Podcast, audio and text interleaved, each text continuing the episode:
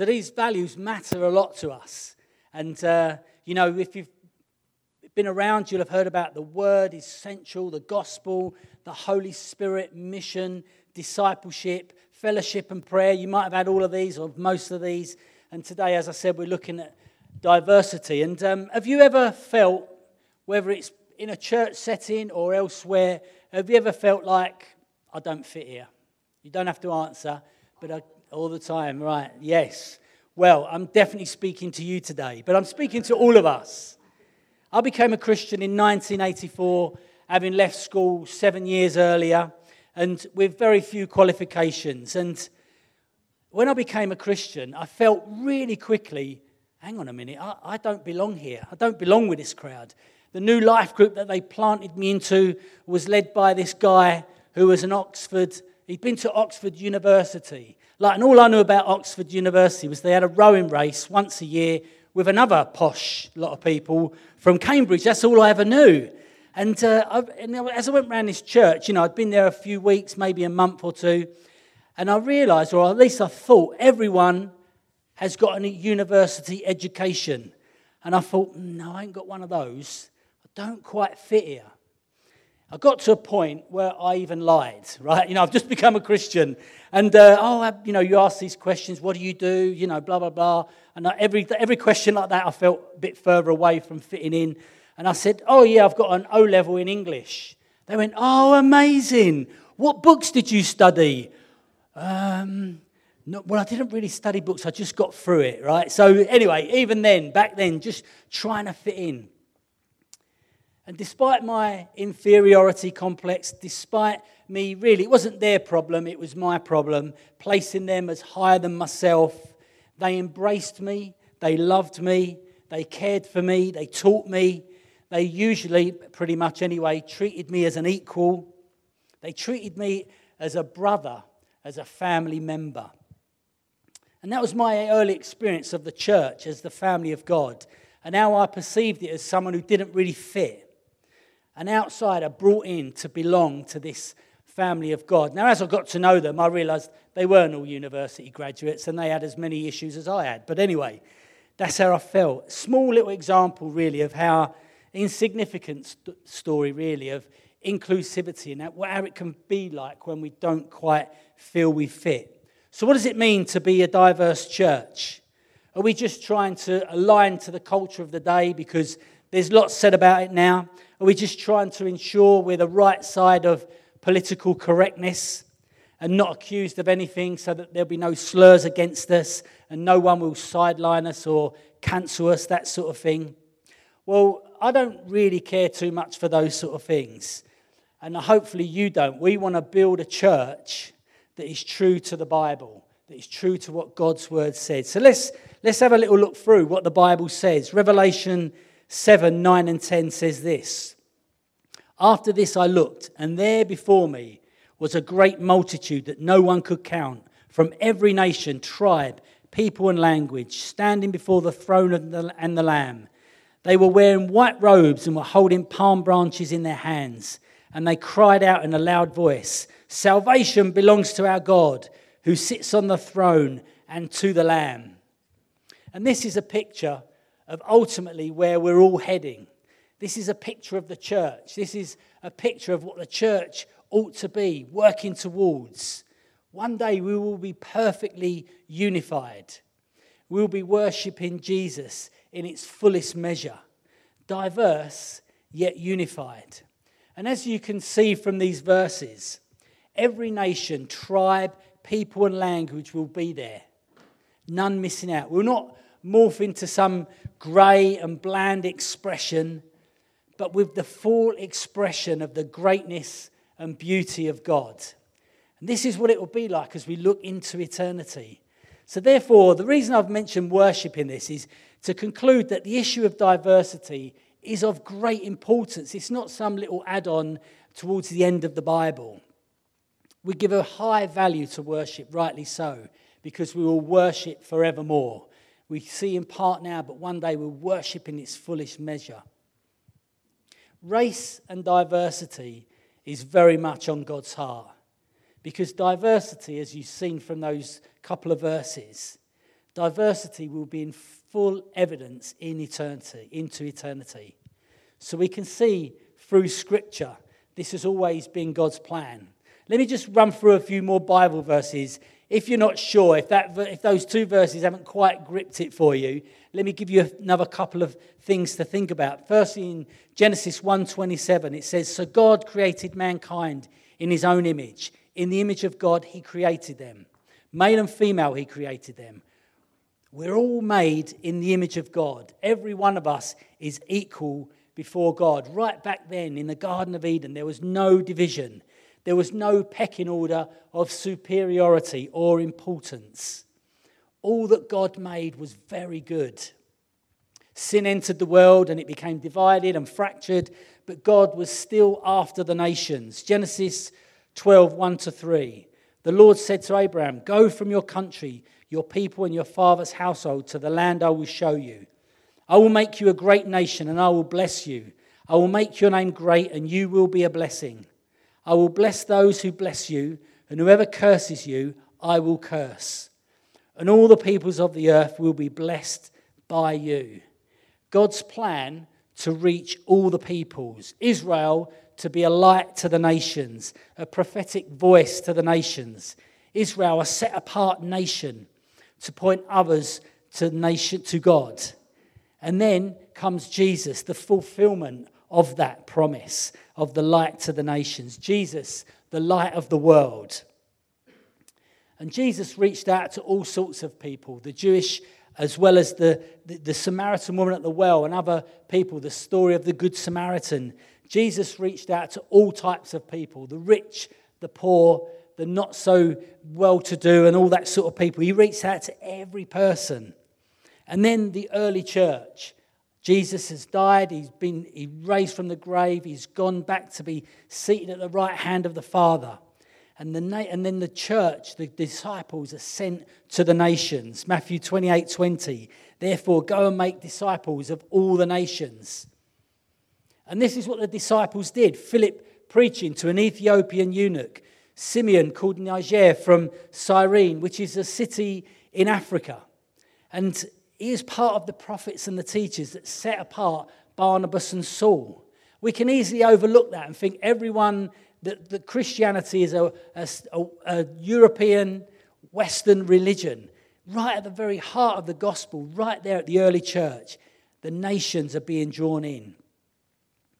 And then to our slide, which we've looked at, Revelation 7, 9, and 10, a great multitude from every tribe, every nation, every people group, and every language, a number so vast that you can't count.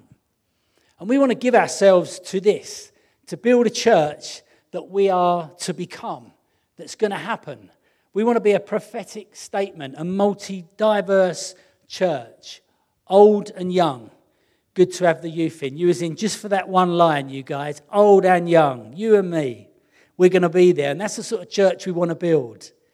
Uneducated and highly educated from every background, from every everything we can ever see around Bognor and beyond. That's what we want to build a church from multiple backgrounds, as many nationalities as possible, right across Bognor and Havant and Chichester. Well, I'm sure you've caught a little bit of a glimpse of that. That that was the easy bit, really. And getting there for us is not necessarily that easy.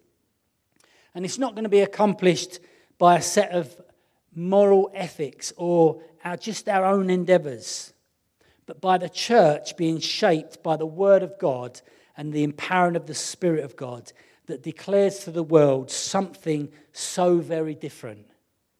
Because, as always in these things, it's a heart issue and only God can deal with the heart. Education, training events, they can only take us so far. The world's answer to this problem, and we, we know it's a problem right across the globe and, and probably always has been. And their answer is to educate us and, and shout at us when we get it wrong, or to punish us, or to, or to silence us, or to shame us. But the world doesn't deal with the heart. The world knows it's right and, and, and, and rightly so that racism and inequality is wrong, but it doesn't know the answer. It puts in place some things that can help along the way. But it doesn't change the heart and it doesn't change attitudes. So, this issue we know is deep, and only the gospel is the answer. And that's why diversity is a gospel issue. It's a gospel issue because of this the blood bought bride of Christ. Revelation 5 9 and 10 says this. And they sung a new song, saying, You are worthy to take the scroll and to open its seals, because you were slain, and with your blood you purchased for God persons from every tribe and language and people and nation. You have made them to be a kingdom and priest to serve our God, and they will reign on the earth. God is after a particular bride, and this is the picture of the purpose of God in the death of his son purposeful, intentional, a people from every tribe, language, and nation, a God centered people in harmony. The people of God won by the blood of Jesus, a people reconciled to God and to one another from every nation. That's why it's a gospel issue. His reconciliation of us to God, but it's more than that, it's more than just a personal thing. God saves us and transforms us. God doesn't make you and I just a better person, just a better version of ourselves, but completely changes us. We're a new creation. We have a new identity in Christ. It's a big issue because it's God's issue. You might say, well, great, all good. God has called us to be one, to be united. God has initiated all this. I can see it through these verses. Great, we're all sorted. Let's move on to the next challenge. Well, not quite. Ephesians 2, the first 1 to 10 verses, are all about us as individuals. You were dead in your sin, you lived according to the desires of your heart. And then verse 4 of Ephesians 2, verse 4 and 5 says this But because of his great love for us, God, who is rich in mercy, made us alive in Christ even when we were dead in our transgressions. It is by grace that you have been saved. And I just know that God wants to take us so much more. You know, I mentioned at the beginning worship. He wants to take us way beyond our own little world and our own circumstance into something far bigger, far greater. And even as we sung that song, you know, being called out of the grave, that's what's happened in this song, right? I mean, in these verses. We've been called out. We were dead. We were not breathing spiritually. We were alienated from God and impossible for you and I to sort out. We're dead. But then God broke in. He made you alive. He transformed your heart. There was another song we sang, and it was all about the breath of God, something like that anyway. I can't remember the, I didn't have a pen quick enough to write it all down. But you know, there's this sense of God speaking over our lives and into us and he breathed life into us where we were dead. Even that song, I ran out of the grave. Well, actually, God caused us to run out of the grave. He got our muscles moving. Every part of that is about God's work changing us. God, through Jesus, calls you and I to be born again.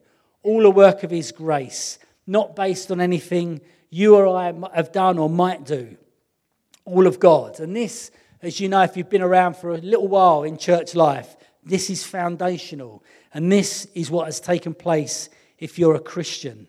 And this is a stunning summary and picture of the gospel. We're going to read Ephesians 2, verses 11 to 18. They'll come up on the screen. And it says this Therefore, remember that formerly you who are Gentiles by birth and called uncircumcised, uncircumcised by those who call themselves the circumcision which is done in the body by human hands. Remember that at that time you were separate from Christ, excluded from citizenship in Israel, and foreigners to the covenants of the promise, without hope and without God in the world. But now in Christ Jesus, you who were once far away have been brought near by the blood of Christ. For he himself is our peace, who has made the two groups one and has destroyed the barrier, the dividing wall of hostility by setting aside in his flesh the law which it, with its commands and regulations. His purpose was to create in himself one new humanity out of the two, thus making peace, and in one body to reconcile both of them to God through the cross, by which he put to death their hostility. He came and preached peace to you who were far away, and peace to those who were near. For through him we both have access to the Father by one Spirit. We were far off you and I were far off and brought near. We had no hope. We were excluded from God, but we were brought near by the blood of Jesus, and He became our peace. Jesus brought those who were near and those who were far off to Himself, and He made the two groups one. If you're not an ethnic Jew, and I don't know if anyone is here, but if you are not, you were far off just like me. But we who are far off and those who are near have become the third ethnicity. We're the family of God. But you probably know, like I, maybe through personal experience, far deeper than the little story I told at the beginning. There can be a barrier, a wall of hostility. And this is clearly evident outside of the church. But sometimes, and sadly, it can be the same within church. And hostility comes from divisions based on many things colour, class, age, wealth, abilities. But God has made us one new man in Christ. So it is a matter of identity that changes us. I'm in Christ. That's what changes everything.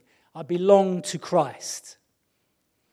But we can still have, consciously or subconsciously, attitudes that say, Well, I'm better than you, or you're better than me. That's not the right way to do things. And sometimes we can do that based on what is my preference or what is my background, what is the culture that I've come from. And then we can make it that we devalue someone else's experience and journey. We can stick to the same type of friends because that reaffirms my beliefs and my preferences.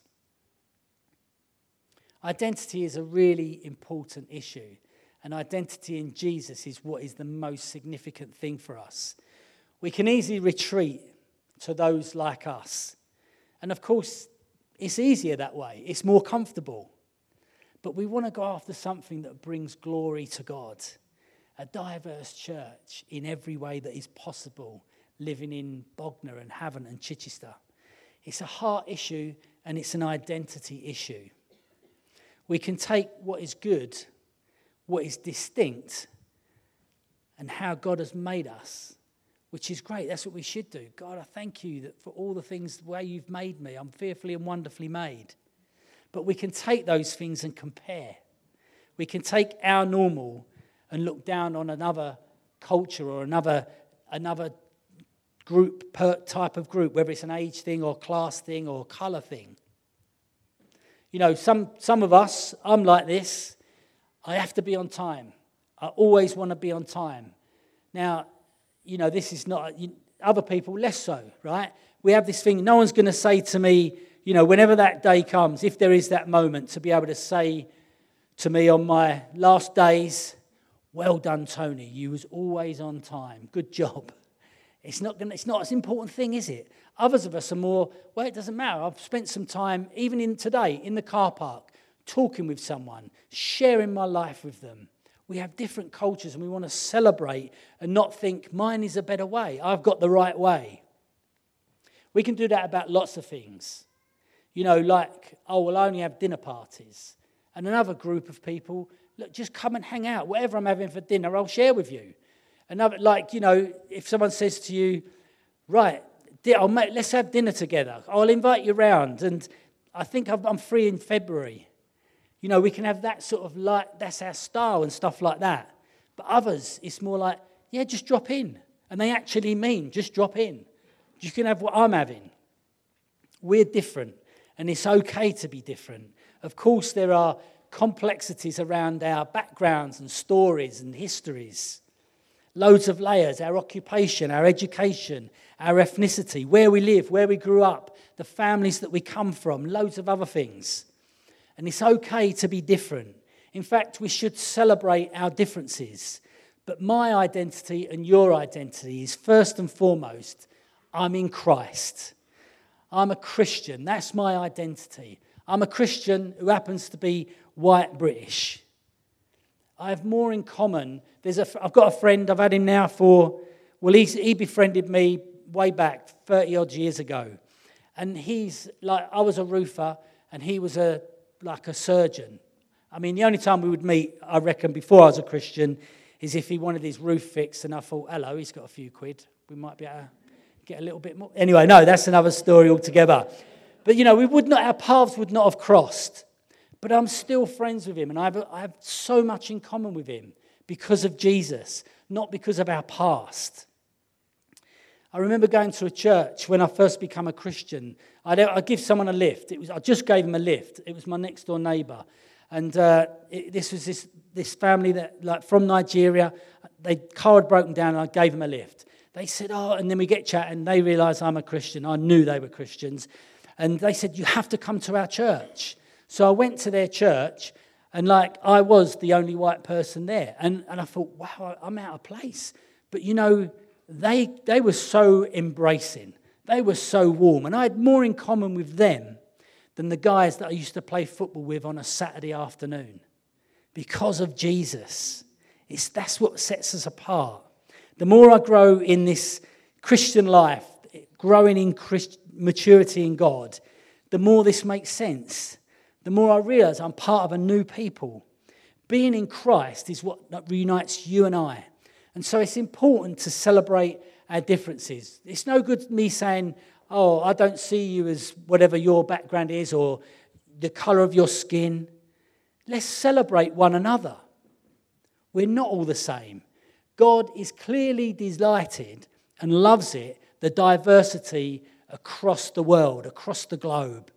He made us. He doesn't downplay who you are, and he doesn't downplay who I am. So let's celebrate it and recognize it's in Jesus where we have our identity and our unity. All tribe, tongue, ethnicities, and nations will be gathered around the throne of God. All the glory and honor of all the nations.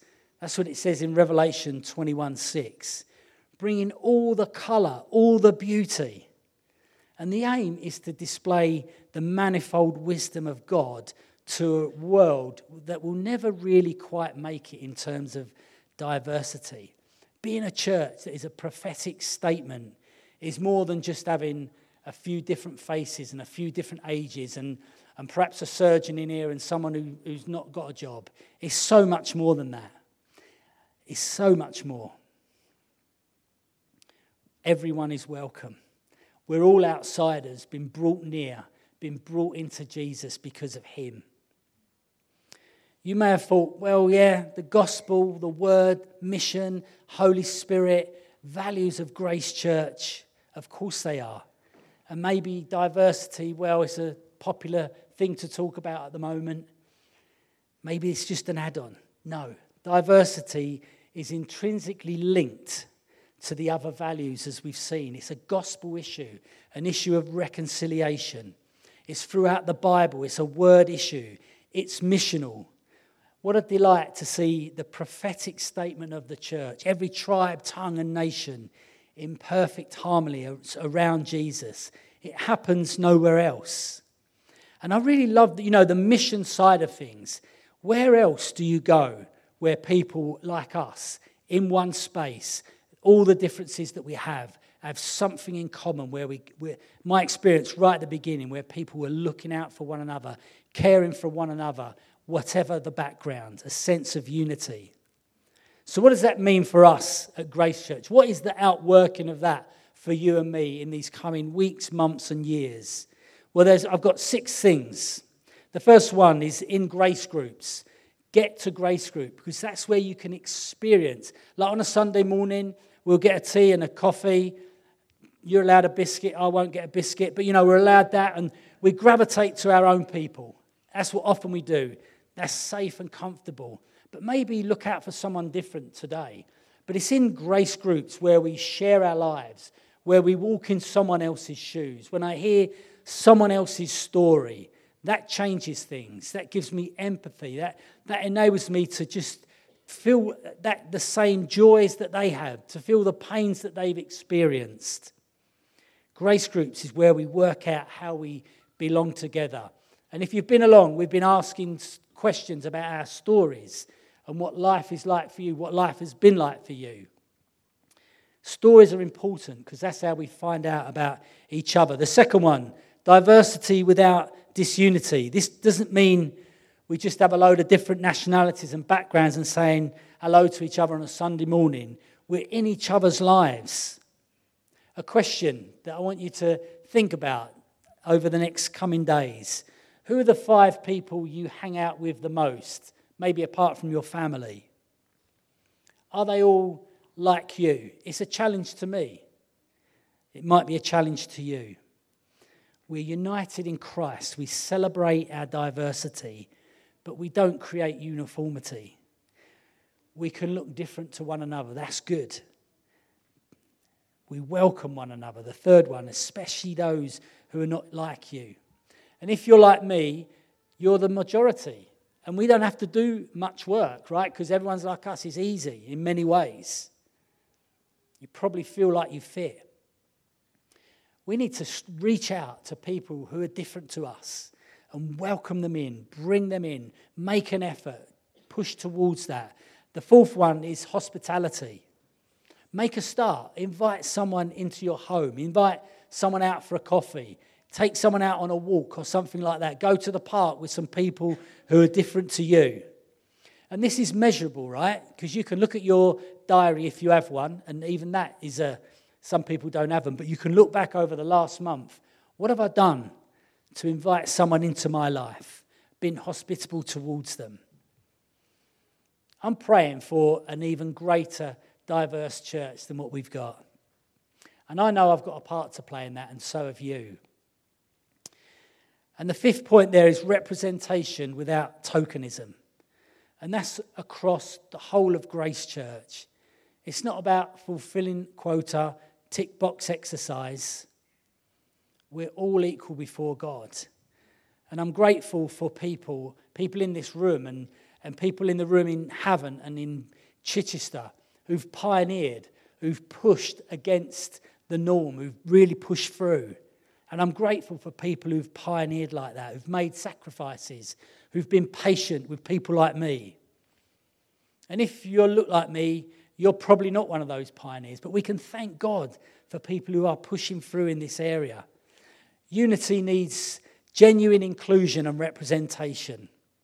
The way we pray, the way we lead, the way we live our lives.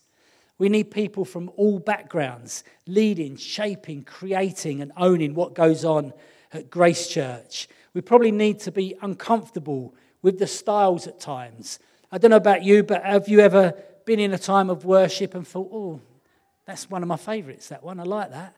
Or, mm, I don't know that one, or whatever it is, those preferences. and, and when we are being more diverse and inclusive, our preferences should take more of a back seat. Someone who's leading or praying or leading a prayer meeting, oh, they don't pray quite like me. That's good. It's good to be uncomfortable. It's good to be outside of that, that zone that we always like to be in. We probably need to be uncomfortable with the style from time to time, or even more than that, to be honest. The gospel is so much more than our comfort. And the final thing here is in these lists of what, how our part within Grace Church is integration. And this doesn't mean come and join us and be like us. It doesn't mean that at all. It's easy to slip back into old ways. So, a year and a half ago, we, we, had, we in the Justice series, we talked about race. And it's a subject we have to keep talking about. Galatians 3 says, You foolish Galatians, you started in the spirit and you've returned to the flesh. It's easy to drift back. We want to push into all that God's got. And absolutely, through what the Bible says, God is after a diverse church. Inclusion, I, I, I got this quote from someone, and he got it from someone else, so I won't even say who he is. He's just the middleman. But anyway, he said this Diversity means having a seat at the table. Inclusion is having your voice heard at the table. Belonging is having your voice heard at the table and acted upon. What a picture of the bride of Christ displaying the manifold wisdom of God unity, harmony, and diversity. And we're going to take communion right now. And this is a great time, isn't it? You know, we've, we're not perfect. Individually and as a church, we know we're not perfect. But we're on a journey with God to see something amazing and outstanding. And look around this room, and there's all sorts of different areas of diversity that are represented here. And yet we come together at this moment, an opportunity to gather around Jesus that stresses our unity. So we're going to celebrate Jesus' death and resurrection. This, why don't we stand? What I'd like us to do, if we can do this as, as uh, quickly as we can without running. We're in a school, right? If you go over to the tables to the left and the right, is there a gluten free thing or not here, Johnny? It, you know where that is? Oh, they're labelled. So if we leave your seats, get a, the juice and a piece of bread, come back to your seats, and I'm going to lead us through communion. So if we can do that, and then we're going to come together.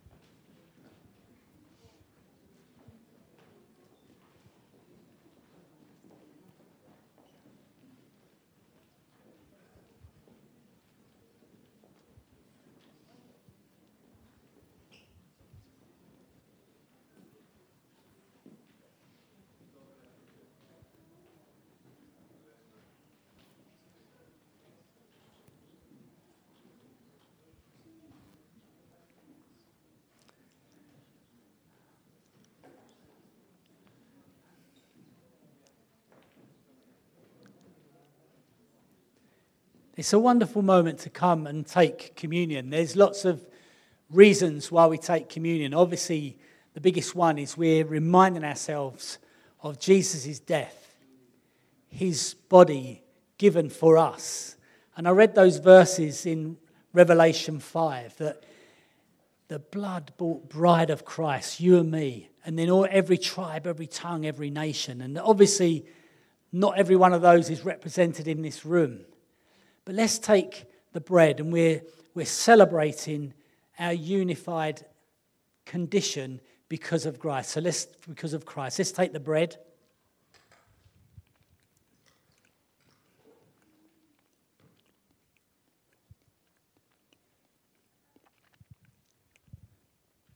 Jesus, we thank you for your body given for us.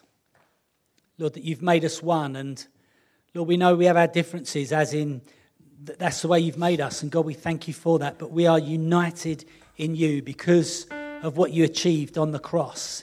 You, you did it for every tribe and every tongue and every nation. You did it for us as individuals. But God, you did it for the bigger picture, that you might get all the glory. And let's take the juice, the, the blood of Christ shed for us. Jesus, we thank you that you shed your blood you paid the price. You called us out of the grave because your blood was shed for us. We could be called out of the grave. You're alive, and we celebrate that, and we celebrate our oneness, our we're one in Christ, in Christ. Thank you, Lord. We're going to finish. It's always a great way to finish. We're going to worship, and then Johnny will finish. But what I'd love us to do is after we've worshipped, or even during worship, if you're a risk taker, let's embrace one another, those who are not like us. And let's, let's share out, you know, that sense of we're one in Christ. Amen.